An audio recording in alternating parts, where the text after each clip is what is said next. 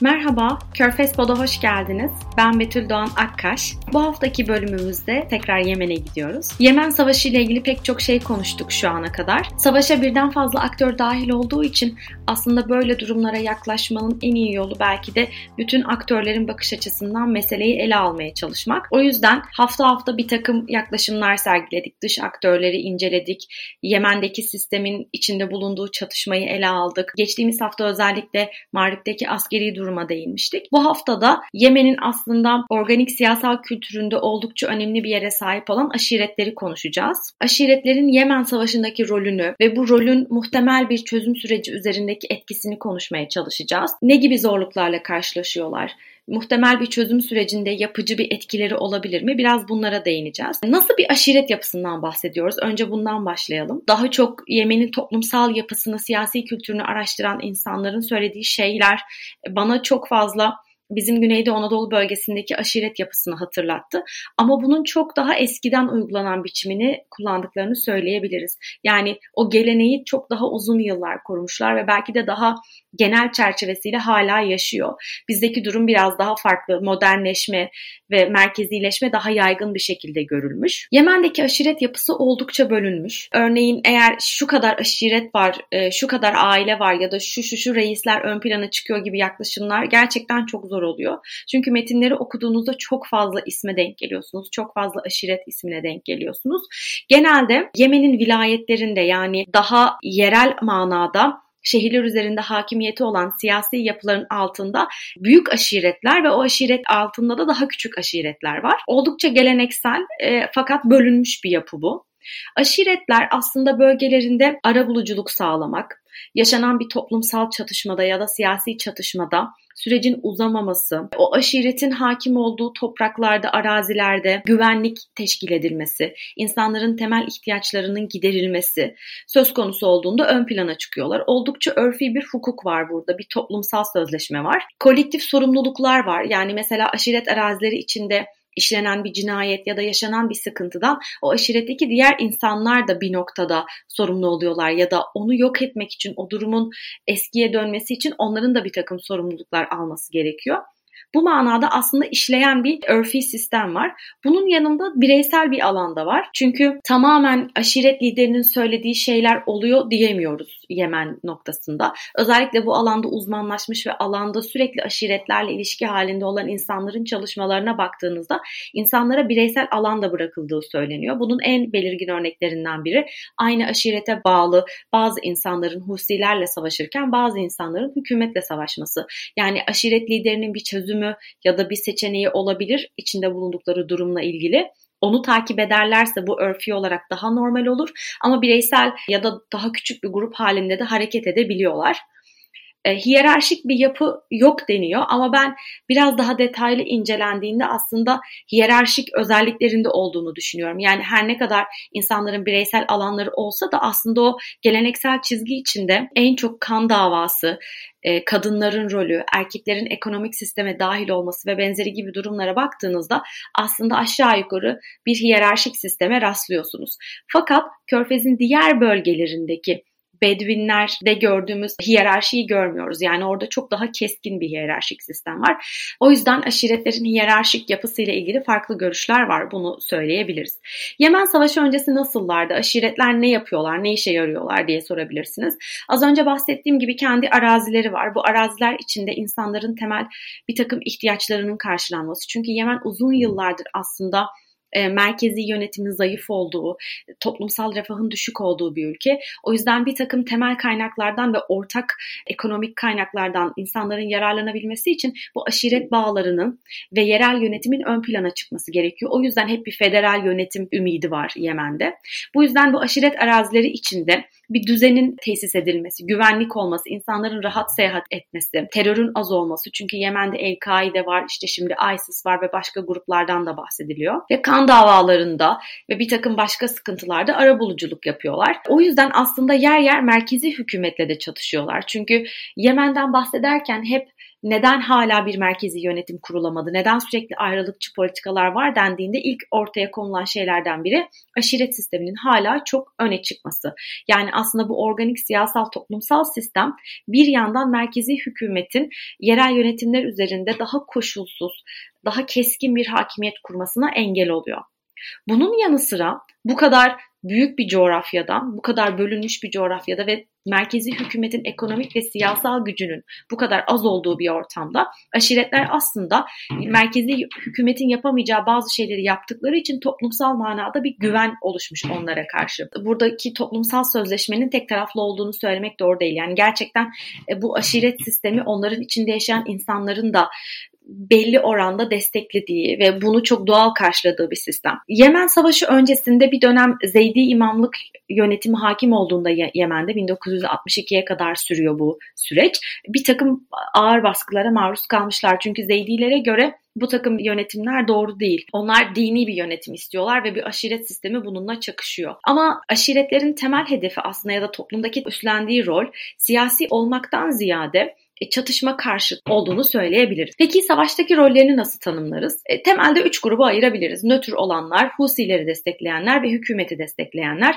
Nötr olanların sayısı sanıyorum en azdır ve onlar da çok zor süreçlerden geçiyorlar. Çünkü bu dengelemesi zor bir durum e, oldukça Husiler ve hükümet arasında. Husileri ya da hükümeti destekleyenler aslında siyasi bir bağlılıktan ziyade yani İran'ı ya da Suudi Arabistan'ı desteklemekten, e, Zeydi olmak ya da Sünni olmaktan ziyade aslında o bölgede o esnada çatışmayı en hızlı nasıl durdurabilirler? İnsanlar temel ihtiyaçlarını nasıl karşılayabilir? Su kaynakları kimin elinde? Çatışma durursa hangi şehirlere gıda malzemesi ve benzin almaya gidebilirler? Bu, bu durumlara bakılarak oluşturulmuş durumlar aslında. O yüzden yer yer saf değiştirdikleri de oluyor aşiretlerin. Bu yüzden savaştaki rollerini temelde pragmatik bir çizgide tanımlayabiliriz.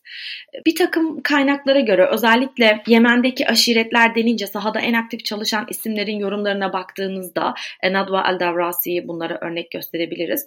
Aslında rolleri abartılıyor. Ne kadar organik ve kıymetli olsa da aşiretlerin arabuluculukları vesaire şu an içinde bulundukları sistemde Husiler, hükümet ve Birleşmiş Milletler'in dahil olduğu bu denklemde aslında yapabilecekleri çok kısıtlı. Bütün bu savaşta savaşçıların %80'i aşiretlerden devşirilmiş. O yüzden oldukça bölünmüş bir yapıları var. Hem Husileri ve hükümeti destekleyenler bölünmüş, hem nötr olanlar bölünmüş. Pek çok aşiret içinde bulundukları araziler şu an yaşamaya müsait olmadığı için başka aşiretlerin arazilerine taşınmış.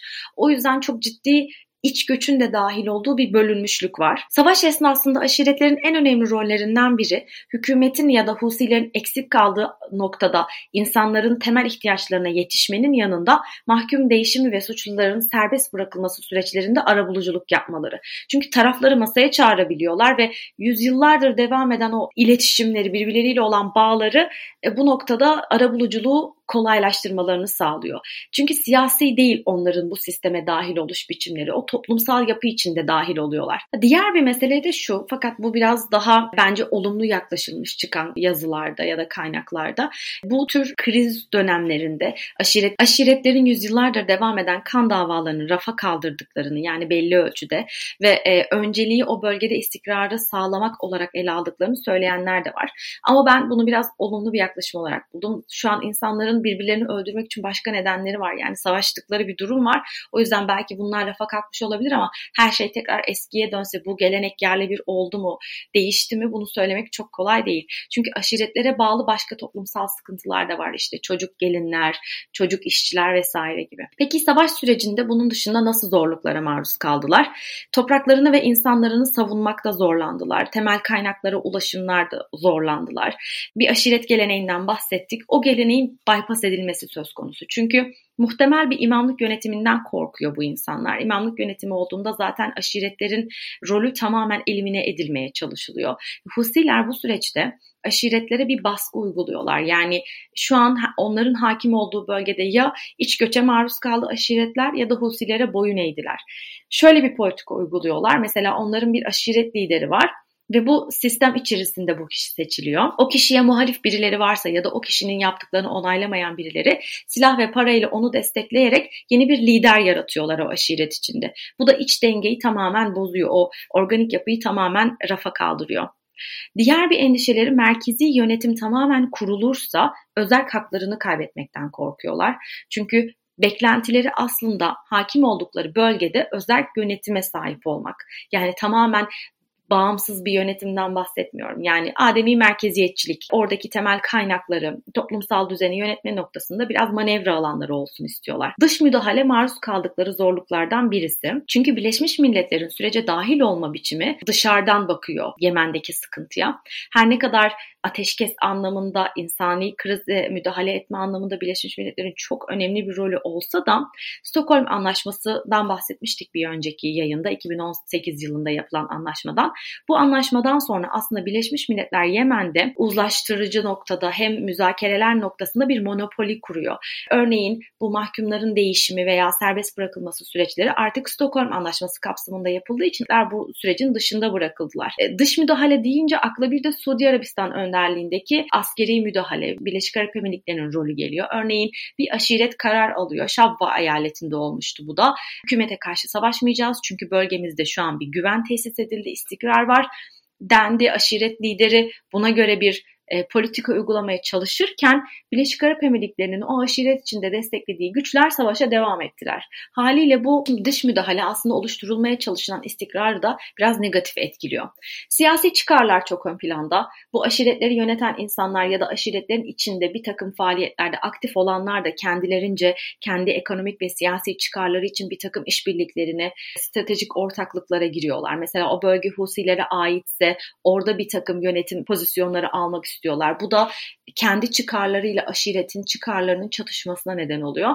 Bu anlamda da bir siyasi çıkar mücadelesi olduğunu mutlaka söylemeliyiz. Ama en önemli sorunlardan birisi şu an Birleşmiş Milletler'in arkasında olduğu şu anki potansiyel bir ateşkes sürecinde eğer Husilerin şiddeti ve askeri hakimiyeti bu kadar ön plandayken bu süreç böyle normalleşirse uzun vadede aşiretlerin etkisi toplumda iyiden iyiye azalabilir. Çünkü onları zaten baskılayan şey şu an devam eden savaş. Yani Yemen'de bir istikrar oluşması için önce bu tansiyonun ve çatışmanın azaltılması lazım ki aktörler seslerini duyurabilsinler ve kendi önceliklerini, bölgedeki sıkıntıları ön plana çıkarabilsinler. Yoksa sadece Husilerin ve merkezi hükümetin çatışmasının durdurulduğu ama diğer aktörlerin onların hakimiyeti altında ezildiği bir sisteme uyanabilir Yemen. Bu anlamda aşiretlerin aslında e, Yemen Savaşı'nda yapıcı bir rol alması için hem arabuluculuk manasında hem yerel ihtiyaçların tahsis edilmesi manasında tekrar tanınmaları yahut sürece dahil olmaları gerekiyor. Geçen yayında bahsetmiştik bir grup